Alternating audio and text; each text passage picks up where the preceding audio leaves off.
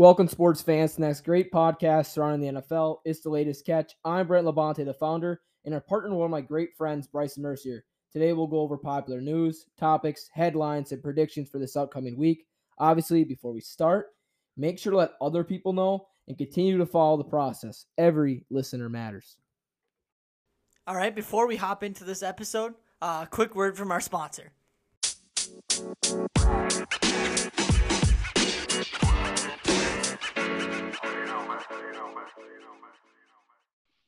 So, welcome into the latest catch podcast. We have Georgia Southern tight end Jjay McAfee. Jjay, so get this thing started, man. We're gonna talk a little bit about some football. You know, your backstory, where you're from, and then how you just became a Georgia Southern football player uh, last year. Mm-hmm. So, obviously, some good things came out of this season for you guys. You guys had a bounce back year. So, can you take us through, you know, how you guys ended up bouncing back, and why did you guys play the way you did? See, it was really like the team chemistry on, on what we had from last year. You know what I'm saying? We never gave up. We always had faith. And then the coaches came in. We had a whole new coaching staff, new change instead of Coach Witt, but a whole new coaching staff came in. And then they also had faith in us. You know what I'm saying? They believed in us. So it was just we just came out of strong like that. We always we always had a vision too on what we wanted to do. And even when t- times were sour and things were bad, we never gave up on each other. You know what I'm saying? We always had faith. We never pointed fingers. And I say team chemistry what what got us where we was at this year. Yeah, you can tell that. You can obviously see the chemistry was there um, from you guys. Just getting back to a bowl game is huge for Georgia Southern, and your your journey there was actually quite crazy. Just reading through it, man. So before you ended up going to college and playing some ball at Georgia Southern, you attended high school in South Carolina, correct? Yes, sir. I went to Ashley Ridge High School. In, uh, Ashley Ridge High School. Mm-hmm. Um, so all, all the memories and moments. I mean, it could have been off the field, on the field. What had it been your favorite? uh, or Georgia College, Milledgeville, Georgia, it taught me a lot. You know what I'm saying? I say, even though it wasn't my probably my favorite part then, that's my favorite part now because it made me like who I am today. So a lot of the guys that we interview on this podcast, you know, we kind of talk about their high school career, and I read that you played some basketball, and some oh, yeah. of these guys, man, they put up some good stats. So I want to hear your stats of basketball, and you think you had like maybe a future in that sport instead of football? I, I wanted to play basketball. I wanted to try to try for Georgia Southern, but I, I, I, ain't gonna take I ain't gonna take my routes there. But yeah, I I uh I love basketball. I used to have a, a passion for basketball more than I had for football growing up, but I just knew football was the easier route. And then I wanted to play my senior year in high school. I played my junior year. I, I, I don't really too much remember my stats. I wanted to play my junior year in high school. I mean my senior year in high school, but I tore my ACL uh like the fourth game or fifth game in my uh senior year of football, so I couldn't play basketball that year. I was just gonna touch on your ACL injury. A lot of athletes, you know, you see them go down uh, with that tear in the knee, and some people are affected differently than others. So, can you kind of talk me through, you know, how your rehab process was, and uh, you know, what was your mental state at that time? I could say my mental state, honestly, it wasn't too good when I took my ACL because I was just getting like I think I was leading the state in South Carolina and it was either catches or receiving yards in the state of South Carolina before I took my ACL, and then um I ended up tanning and my mental state just went splattered. But I ended up taking off a whole year and just recovering on it and doing rehab with uh Trident Trident Hospital and everything like that, and then I never had a problem with it ever again. And it's actually my more comfortable leg. So that knee injury, I'm guessing it might have like tinkered with the recruiting process as well. So was there like colleges that you know whether it was the JUCO level D two or or D one, like did they actually you know doubt that you could actually play the game at the next level then after the injury? I know I had a I had a lot of colleges I was talking to, but I don't think it was the ACL that that they uh ran away from me from. It was uh, I didn't have the grades to go Division one at the time, so that's why I had the I had a lot of recruitment, until I was gonna have the grades. That's why I ended up going to JUCO, Georgia Military College. But they was cool with like the ACL and everything. So you stand at six three. At the time, you played some receiver. Uh, so what kind of colleges did reach out to you? Obviously, they were probably obsessed with your size. Uh, you talking about in high school? Yeah, out of high school. I, I wanted to go to South Carolina. I was I was close to going to South Carolina. I was gonna go play tight end in South Carolina. In 2018, you technical college. You mm-hmm. missed the whole year because you were rehabbing the, your knee injury. Yes, sir. ended up redshirting you. So Mhm. you mentioned that going to like JUCO, it actually like changed you and it made you the, the person you are today. Um, it made you stronger, tougher. So, Mhm. what are some takeaways from your time? Um, you know, e- even away from the game, that you can just tell us about. You know, playing ball, not at the D one level, but at the JUCO level. It was different for sure, but for me, I didn't really get to have the whole experience on my second year because uh, COVID came about, so we only had two games. But it was different. You get to meet a lot of new people and learn different things. You get to, for me, it was the military. I got to experience that and see how we actually had to do things and, and, and structure and being on time, even to like the simplest things on how you fix your bed, like to inches. So it was just totally different, like than just just playing football there. So eventually, right, you go to Georgia Military College, and then you transfer to Georgia Southern. hmm after the COVID year. You didn't play any football. Um, can you, t- can you talk us about how you ended up at Georgia Southern and what did they promise? You know, compared to the other schools that were interested in you. Uh, Georgia Southern just felt like home. So, and the coaches who was talking to me here, it just felt like it was more of like a uh, a trustworthy place to come in here. and I just felt like I just went with my gut feeling and gave it to God, and this was the place I chose. So that they were just talking to me better than more than any other school that was talking to me. Your first And- season at Georgia Southern, you had 113 yards. You started in seven games. I'm sure it was probably a blessing for you to play at the highest level of college football. But was there any difficulties, you know, during that transition? Uh, I could say there really wasn't no difficulties for real. I could say practice was different than JUCO, but there really wasn't no no crazy difficulties. And then getting used to the uh, I we had triple option last year, so it was trying to settle into that. Exactly. So yeah, you probably just got to learn a new playbook. You know, get used get used to your new teammates, um, new coaches. Um, you started out at receiver, and then you switched positions. Did you come in as a wide receiver to Georgia Southern, or and then yeah, I switch to came, tight I came, I came in as a wide receiver. I switched to tight end this year. Okay, so I you think- started Yeah. you started three games this year. You had a career high in receiving yards, touchdowns. So the new position. Was there any difficulties of switching that as well, or no? No, I wouldn't say it was no difficulties. It was just learning the uh, X and O's with tight end, with like the um the run game and everything like that. But besides besides learning the running game, it wasn't it wasn't no difficulties for real. I think you're speaking facts because I ended up going through your Twitter, man, and, and you laid this kid out. I don't know if it was high school or what it was, man, but I can tell you're, you're a pretty good blocker as well. You know, no matter what your size is, I'm Mhm. sure the more you play the position, you know, the better understanding you'll have of it. Um, leading to this question now, it's going to be your fifth year of college ball. Uh, what's the move from here, man? Are you going to enter the draft? You know, do you have any more years of eligibility? Are you going to transfer, put your name in the portal, or have you not really thought about that yet? Oh no, I'm a, uh I'm an Eagle for sure this year. So we I'm a, I'm a, I'm gonna let my uh my last year ride out here and, and see where life takes me. And yeah, my dream is to enter my name into the draft and everything. I mean, uh, prepare for the league and all that. So see how see how this year goes after. Give it a God.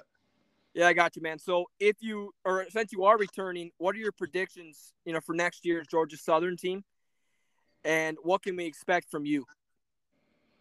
You can expect the best for me. It's just whatever God got planned for me in in that standpoint or whatever here.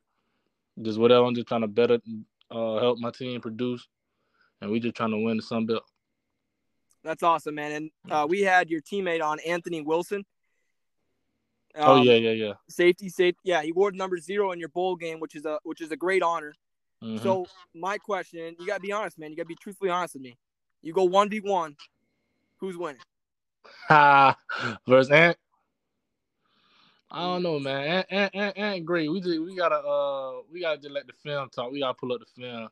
Hopefully y'all see that one. Awesome, awesome. Hey, man, we cannot thank you enough for joining us. I mean, we reached out to you, you responded right away, and uh, we found a time that worked. We're gonna be following your game, following Georgia Southern. Can't wait. Appreciate that. Thank you. All right, see you, Jjay. See you.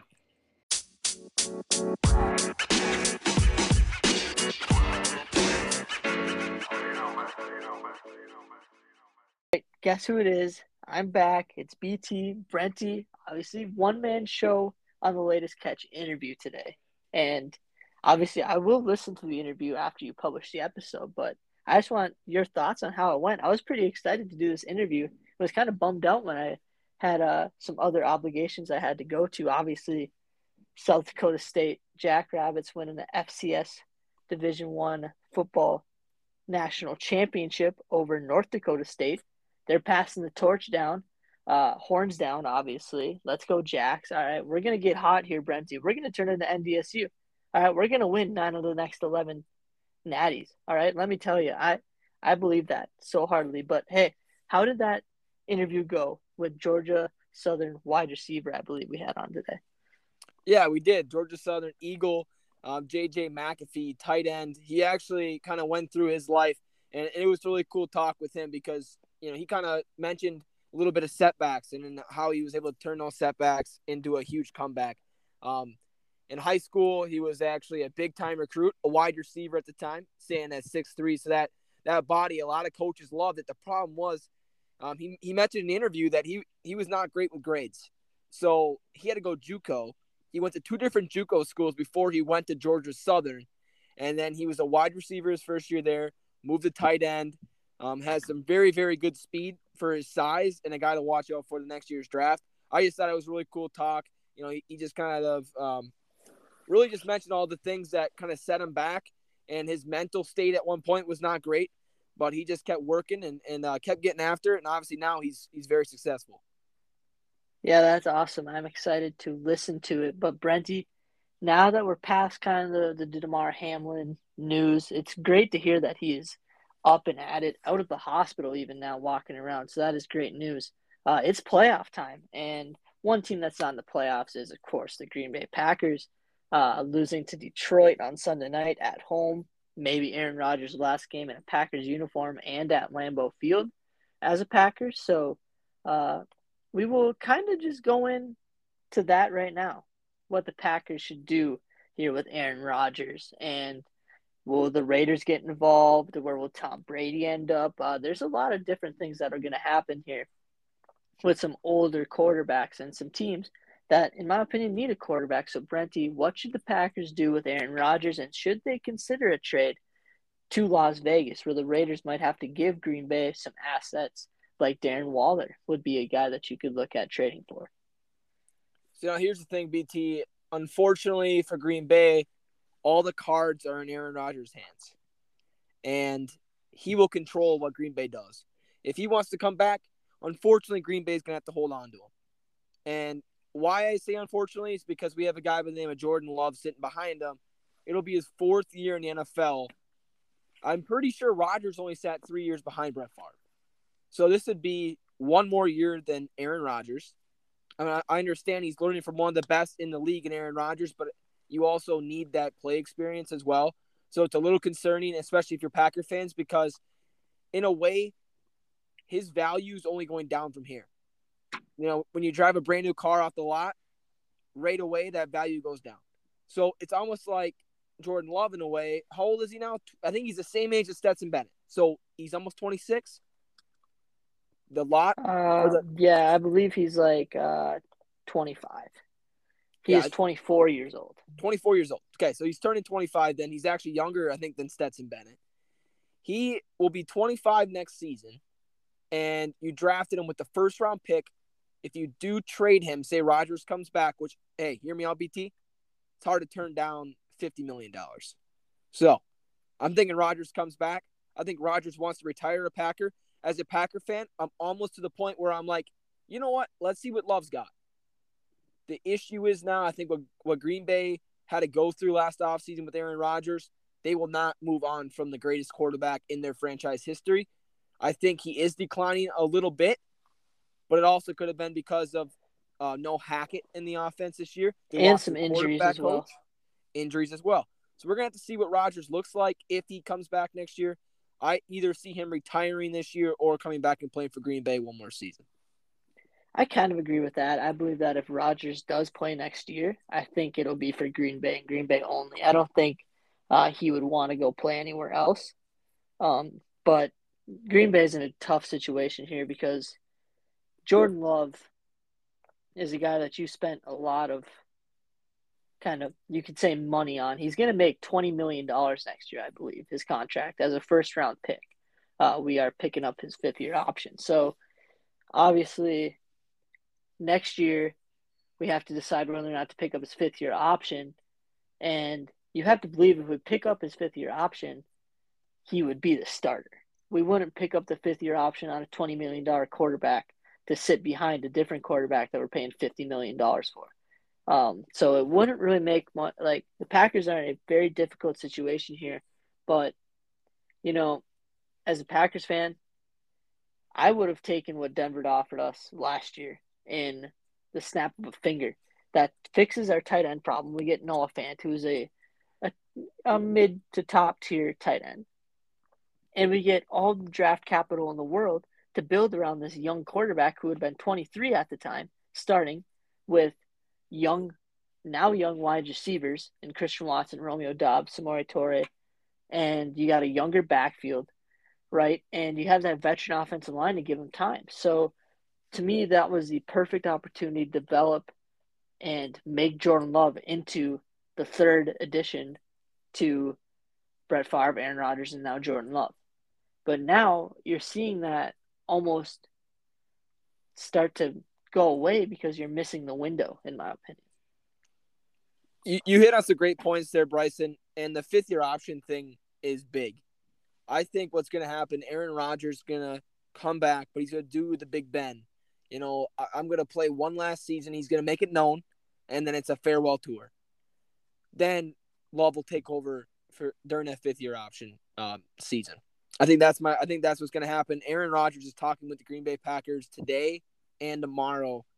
Um, Pat McAfee reported that on his show today. So we're going to see what the Packers and Rodgers discuss. Moving on to another quarterback, Derek Carr, the Raiders. Bryson, you know, I think in the in the past episodes that we've talked about Derek Carr and the Raiders, we thought they had a guy for the future. They bring in a court or a new head coach and Josh McDaniels. He does not like his quarterback as much, I think, as Jon Gruden did, or even Rich Bisaccia when he took over as the interim head coach. So looks like they're going to move on from him. Where do you think he'll end up? I don't know. He's 31 years old, so he's still somewhat in the prime of his career. You would think that if he would have seven, eight more years, uh, especially the way he plays. He's not a very mobile quarterback, so uh, he's more of that pocket passer that will last until the late 30s in this league. Um, obviously, you got a team like Indianapolis, but then you also have a team, Brenty, like Tampa Bay, that or New Orleans, who desperately need quarterbacks because who knows where Tom Brady's going to be next year because his contract is up. So Derek Carr could land in a few different spots here, and you have another spot like Seattle, where who knows if they're going to sign Geno to a long term deal here to make him the franchise QB. Like, do they go on from him and try to get a guy that maybe is a little better? But is Derek Carr really better than Geno Smith? Like, nobody really knows that right now. And Tampa Bay, who knows if they're going to re-sign Tom Brady? Indianapolis, are they going to draft a QB or do they want to go on another kind of older quarterback? That'd be crazy, man. But that would be like what five in a row for five in Indianapolis. It started with Rivers, man, and they just oh, had bad luck goodness. ever since then. Yeah, that that Indianapolis. I saw that Jeff Saturday wanted the job full time. Obviously, that probably won't happen, but Jim Irsay has a different way of doing things. So exactly, uh, I think there Irsay, is a possibility. Irsay has a lot of say in what goes on there. I, you know, a lot of the owners in the NFL, they're like they either sit back and let their GM do the job, where Irsay, I feel like he has all the power and all the authority there in that organization. So we're going to see if Indy maybe pulls the trigger on Carr. I mean, you mentioned some really good teams. Now, I want to say this this team. Now, this could be crazy, but it ends. Well, okay. This is going to have to really be a, a far fetched scenario here. All right, all right. The Houston Texans, man. The Houston. Now, David right. Carr. I I could see. Okay, I could realistically see that a little the last name Carr in Houston is probably not a very good thing, BT though. okay, David Carr. His what was yeah? David Carr was what their first their first ever draft pick, right? First ever draft pick in Houston history. So that would probably be uh, not great for Houston Texans fans, but uh, definitely. Yeah, he was a up. bust, eh? He was. Well, I mean, you you don't really blame him because he had a terrible offensive line. I mean, remember this team was just an expansion team in the NFL.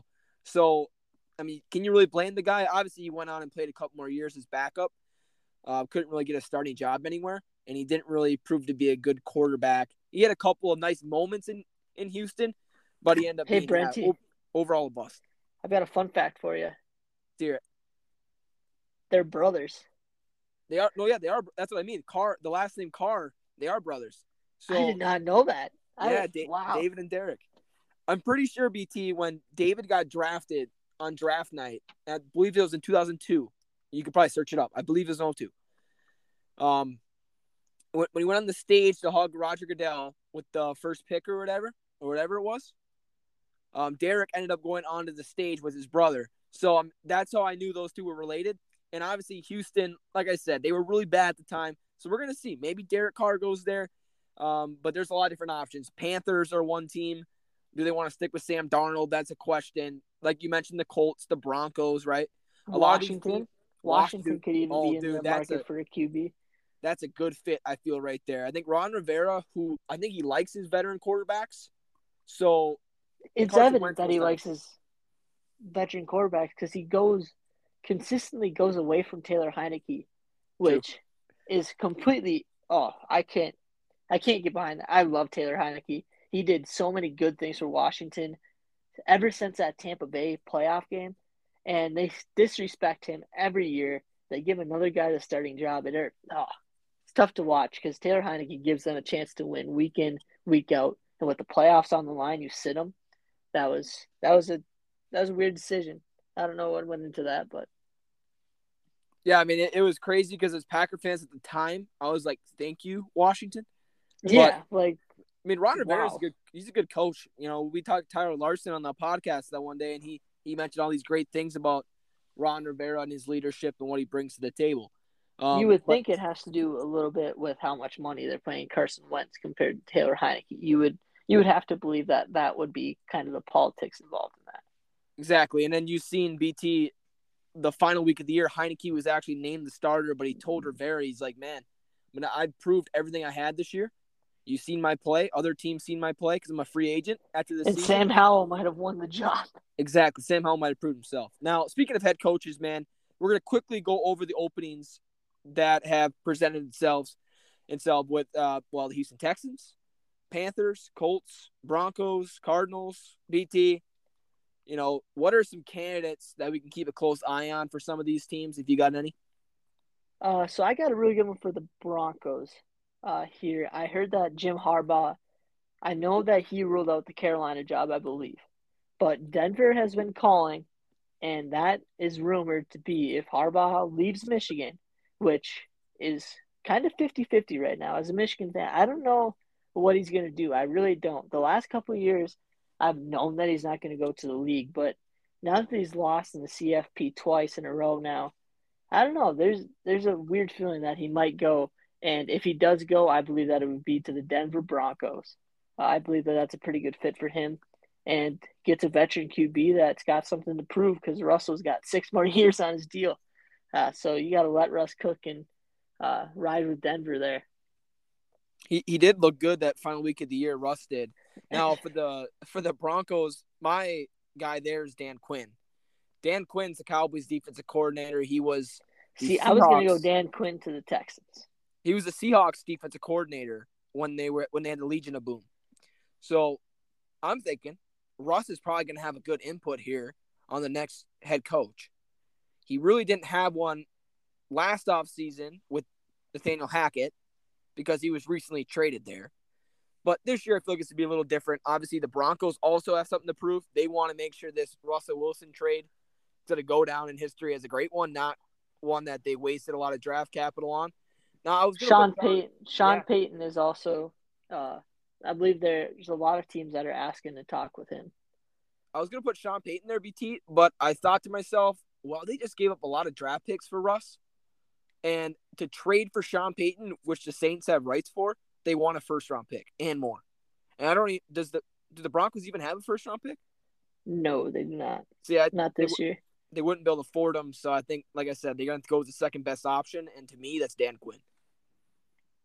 Yeah, I could, I could, I could agree got? with that. Texans, I, I don't really know. I that job is probably not very sought out. That team, in my opinion, isn't very good, but they do have some young talent that they can develop. Um, and then, like, Detroit has some candidates that a lot of teams are looking at. Their offensive and defensive coordinator, actually. Uh, but Ben Johnson, the Lions' offensive coordinator, hell of a year for the Detroit Lions, uh, getting a winning record. I just don't know if Ben Johnson wants to leave Detroit. And my question to you, Brent, is like, so Ben Johnson's the offensive coordinator. Does he have to take the Texans' job if they offer it to him? Or can he stay the Lions offensive oh, no. coordinator? Yeah, yeah, he, he can stay. I mean, it's it's all up to you. Like for example, DeMeco Ryans, who's a former linebacker in this league for a long time, a, a very good one actually. He's the 49ers defensive coordinator right now. And the Texans have already offered him the job pretty much. And they did the same thing last year to Byron Leftwich, the Jaguars did to Leftwich. If you can remember, Leftwich actually declined that offer and he said, I'm, I'm going to rule out this job. So I think Ben Johnson if he gets offered this, and I can see it, I mean, who would want to take over this Texans team? They're they're terrible. They're not going to be good for years to come, and their ownership and the the GM, right? They seem to, I don't know, man. That they're firing coaches after one season. They did Lovie Smith thirty, and they did, uh I think it was David Culley.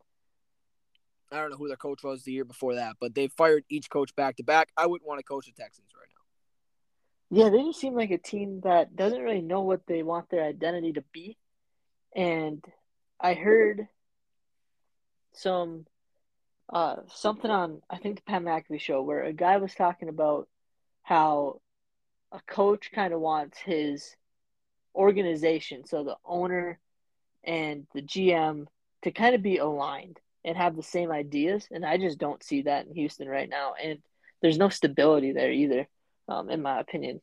But Brenty, uh, a sneaky head coach candidate in the NFL, Kirby Smart.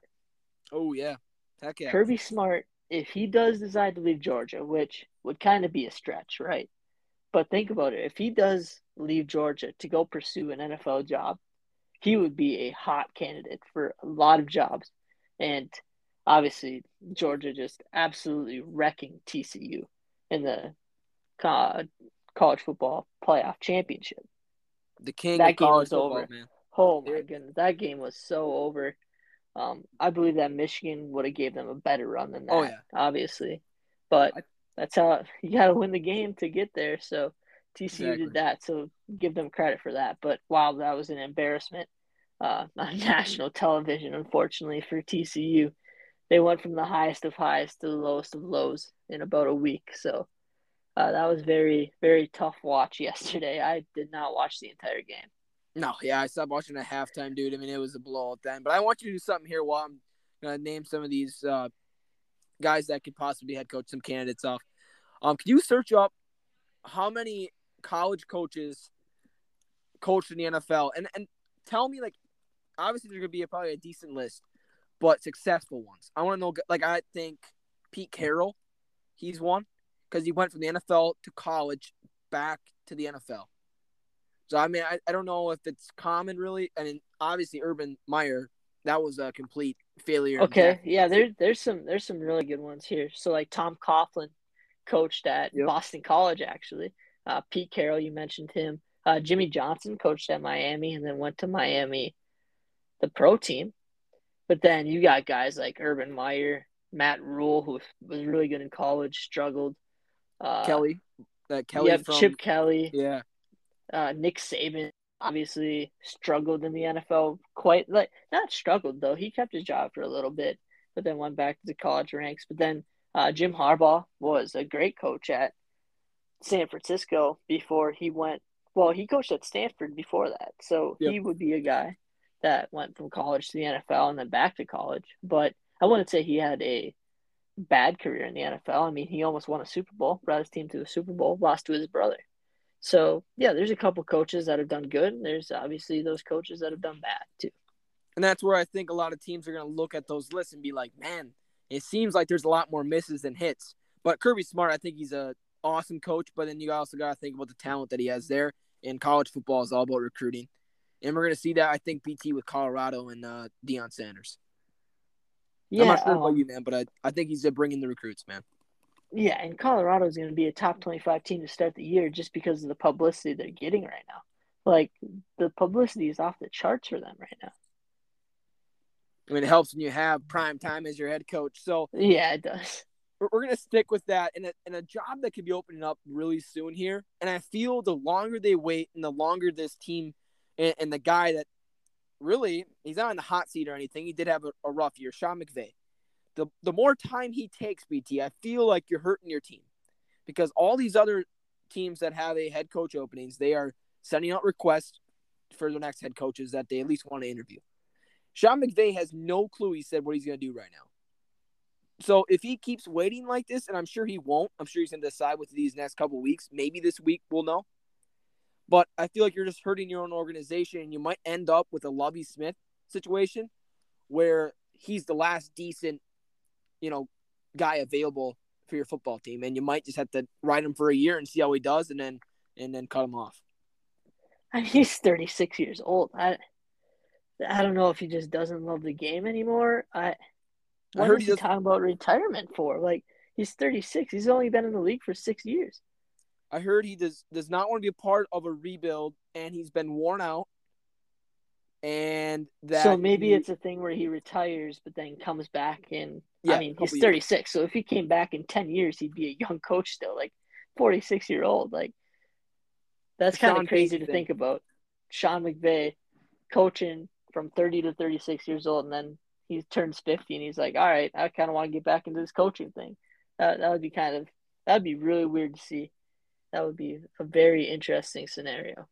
But yeah. I I believe that him and Aaron Rodgers both have kind of the same thing. They know that they kind of want to make their decision pretty quickly so that they don't screw over the franchise that they've been with for the last, you know, their basically entire career. Uh, I don't think they want to do that. So they're going to have the best intentions in mind, and whatever their decision is, we'll we'll hear it fairly soon.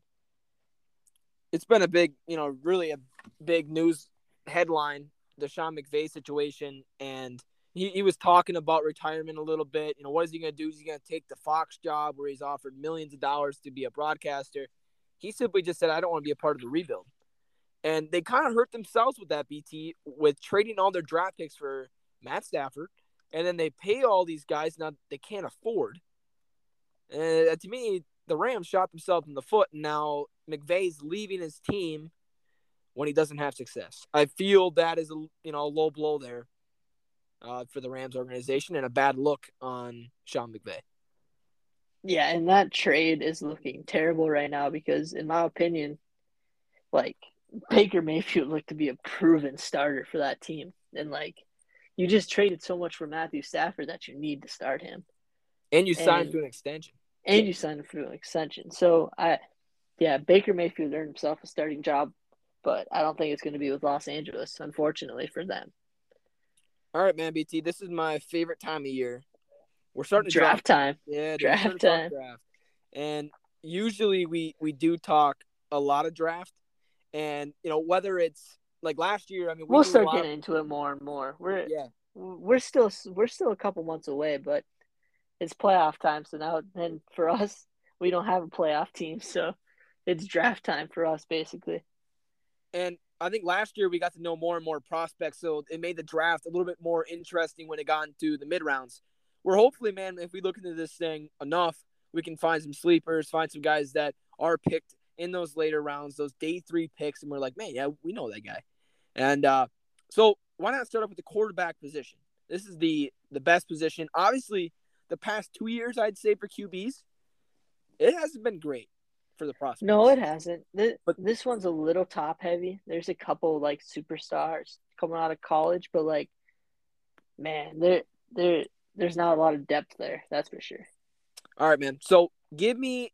Oh, actually, I'll start off. I'll give, I'll give you my number five, and then obviously we'll just kind of bounce back and forth here. So I don't know if it's up to you, BT. Do you want to do like do you want to talk about the guy and then and give some the pros and cons or whatever you think about him, or do you want to do that at the end? Uh, we'll just do it as we're going. All right, man. So my number five guy is Tennessee star quarterback Hendon Hooker. I think that his ACL tear is actually going to end up hurting him here in his draft stock. Now, I don't think he'd be a starter next year anyway. I mean, he still he showed some great stuff at Tennessee. He actually had them as a top program in the NCAA this year. So he obviously showed that he was a very valuable piece for that team. Got Tennessee on top of the world at one point. You know, they were feeling great as a Heisman candidate. But I don't really think he's a great NFL quarterback. This guy was a really good college quarterback. But I don't know, like I said, man, he doesn't really impress me too much. Um, he's got a live arm though, I tell you that. And he's a winner this year. He, he proved that. Um, he's got somewhat of an NFL arm, good good velocity. He's got good accuracy when he's on the move, and that's one thing about um, his speed. He's, he's got a little mobility to him, impressive runner, and he's constantly gaining yards on the ground. And he could be used in like a run version type offense, whether it's read option stuff like that. Also, a high ca- high character guy. People were saying smart player. That's one thing when he's got the pro days and stuff. BT, he's gonna have to show that he is more of an IQ guy rather than show what he's worth on the field because of that knee injury. Yeah, that knee injury really set him back. And uh, my number five guy uh, is Bo Nix, and I don't have Hendon Hooker on my list. I will say that.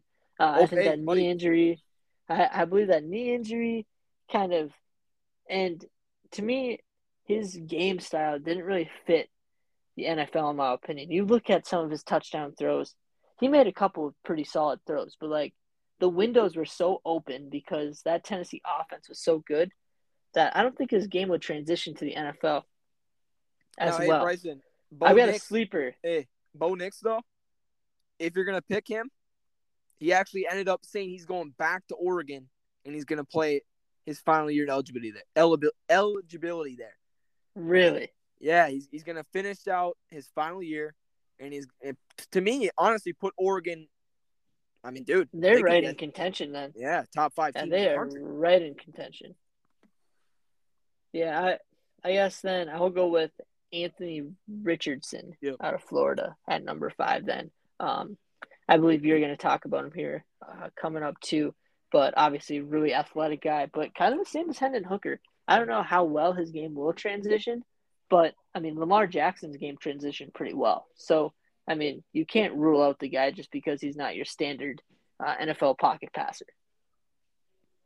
Hey, you made a good point there, and and that's my number four quarterback. I just, I honestly would probably have Hendon Hooker above Anthony Richardson if Hooker was healthy.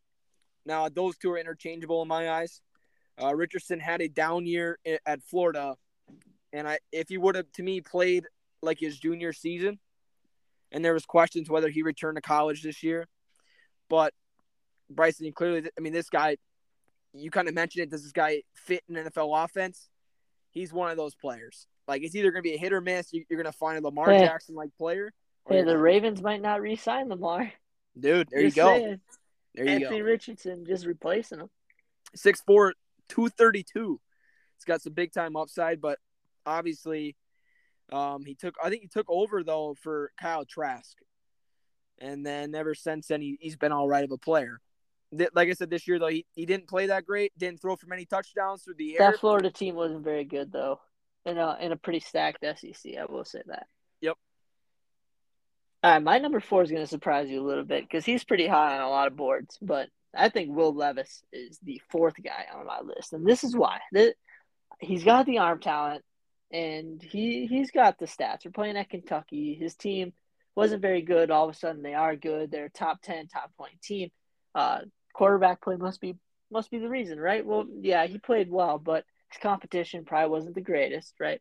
And this guy has Zach Wilson written so uh, like I just see Zach Wilson. See when I look at him because he does have he did have that good college career. He took a small school. Well, Kentucky's not a small school, but they're a small football school. They're not known for football, right? And Zach Wilson took BYU, took him to a ranked team, top 20, top 10 team, right? All of a sudden, Kentucky's this top 20, top 10 team. But I think that Will Levis is Zach Wilson all over again. He made a couple good throws at his pro day. All of a sudden, NFL scouts are looking at that. Look at the arm talent. Look at the decide. Like, look at his throwing motion. Like, look how smooth it looks. Well, he gets to the league and he's an absolute bust. Zach Wilson, uh, wow, he might not even have a job next year. So I think Will Levis I, I'm not going to rule him out. I think he could have the potential to be a really good quarterback, but I just see too much Zach Wilson in him. I mean, I, I can somewhat side with you on that. I mean, th- this is definitely a risky pick uh, for me, at least to put him at three. But that's where Will Levis is now. Here's my: you see Zach Wilson, I see the upside of Josh Allen. That, all right, a, all right. So he's your number three then, and that's why he's my number three.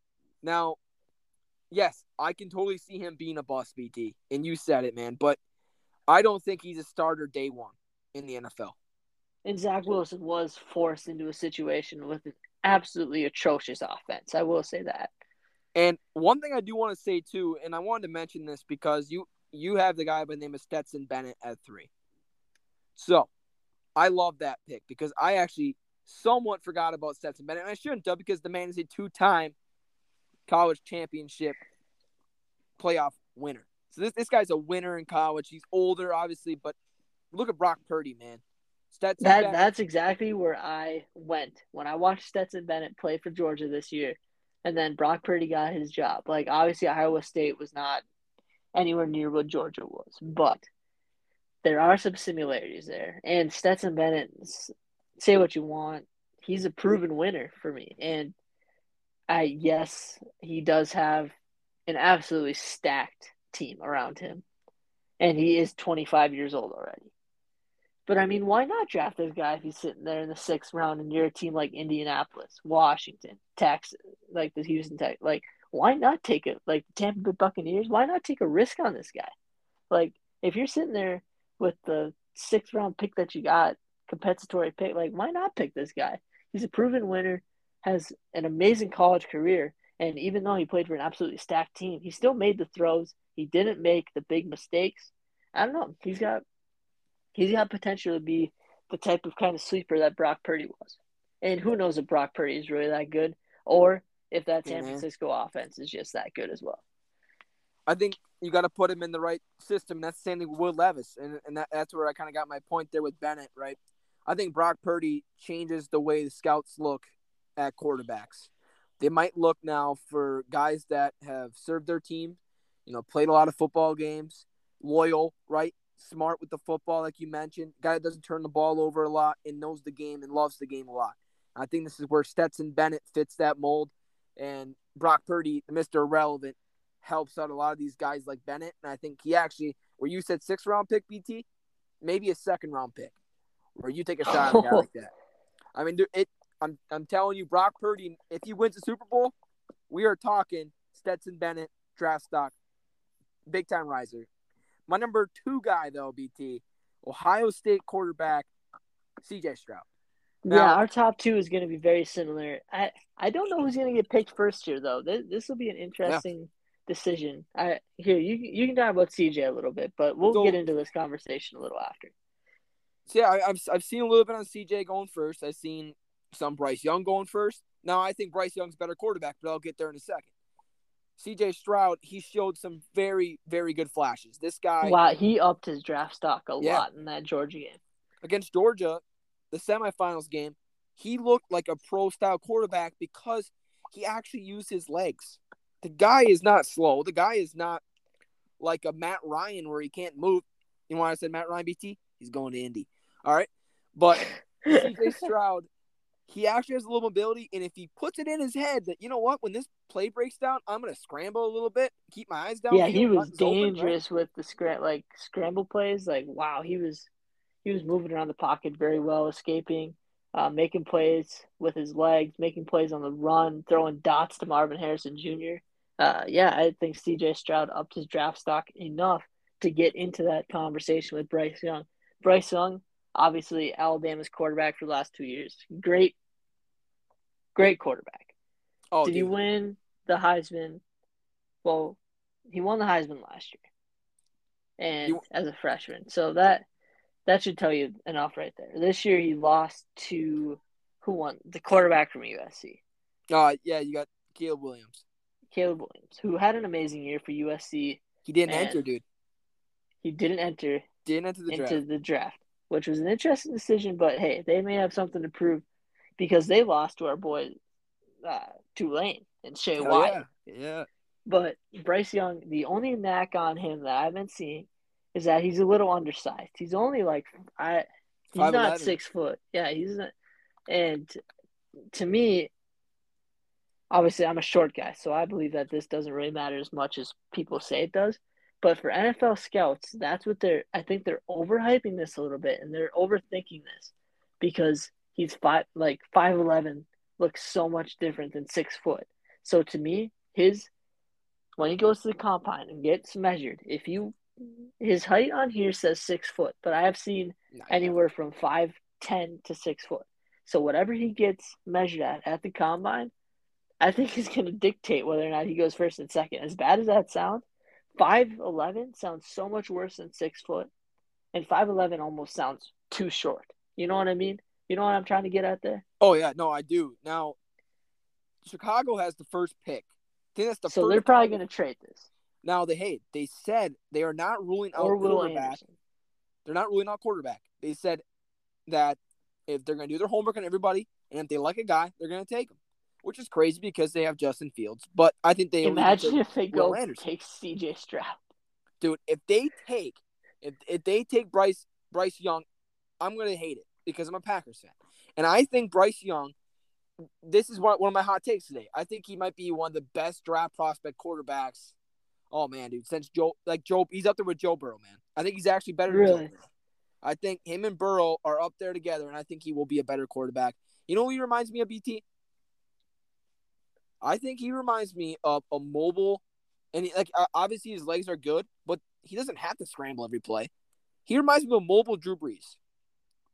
Yeah, he does because he's got that smaller build for And- sure. They doubted Drew Brees. They doubted Kyler Murray. They doubted Russell Wilson. They doubted Kenny Pickett's hand size. Kenny Pickett's turned into a dog. Dude, I love Kenny Pickett. over and over these scouts they they just kind of keep nagging on these these little things. You know, if you On the measurables, they think the measurables are some of the most important things. When in reality, like, who cares if you're an it? Like, who cares if you're five ten or six foot? If you can make a throw, who cares, right? yeah, dude, it's just a number. It's just a number, and I feel like if you could prove it on the field, prove it when you're in the locker room as a leader. Obviously, to me, if you've been coached by Nick Saban, I think you can be coached by anybody. So, this guy is a great quarterback, and he made a couple of throws in that bowl game, dude. Oh my goodness, man! Like, yeah, is- had, he had that one throw in the third quarter in the back, like Yep, that's what I'm talking about. back about. end zone. Holy man, that was a dot. And like I that's live, an NFL type throw that NFL teams dream of making. and I live with a, a guy in Green Bay, and he just keeps talking about how Bryce Young's overrated. Bryce Young's overrated. Bryce Young's overrated. I'm like, is he overrated because he wins?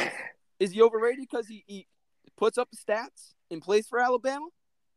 Or are you are you actually watching the games because this guy is a great quarterback?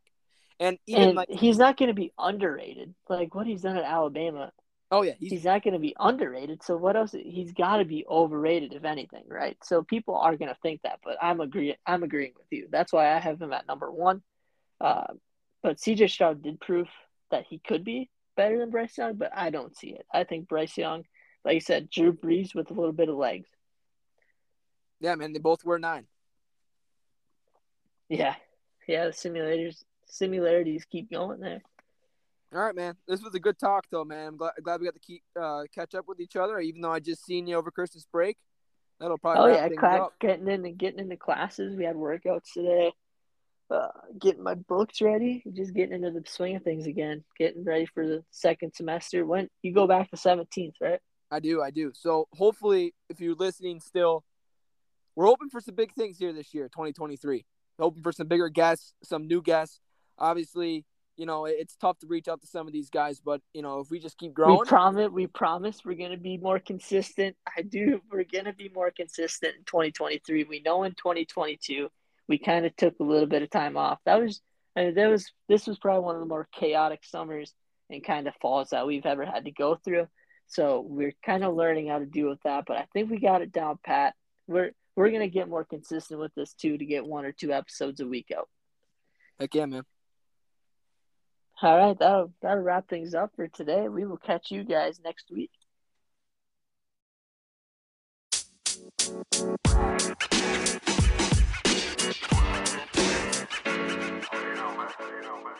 Man.